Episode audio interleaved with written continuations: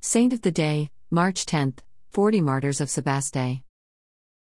Saint of the Day, March 10th, 40 Martyrs of Sebaste.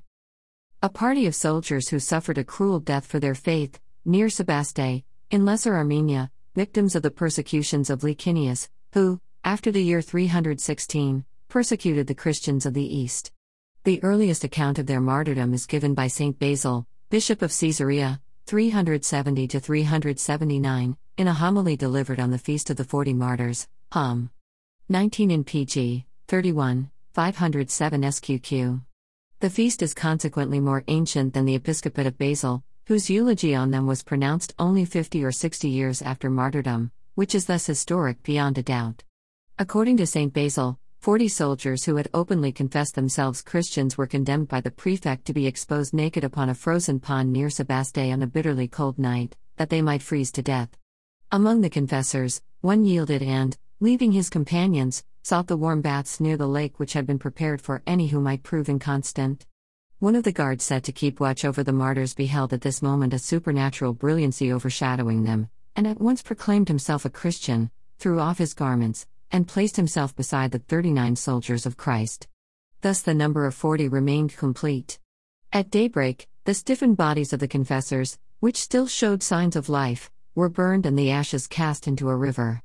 The Christians, however, collected the precious remains, and the relics were distributed throughout many cities. In this way, the veneration paid to the 40 martyrs became widespread, and numerous churches were erected in their honor.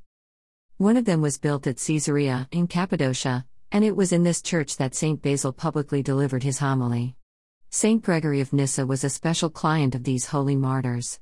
Two discourses in praise of them, preached by him in the church dedicated to them, are still preserved. P. G. 46, 749 SQQ, 773 SQQ, and upon the death of his parents, he laid them to rest beside the relics of the confessors. Saint Ephraim, the Syrian, has also eulogized the 40 martyrs, Hymni and SS.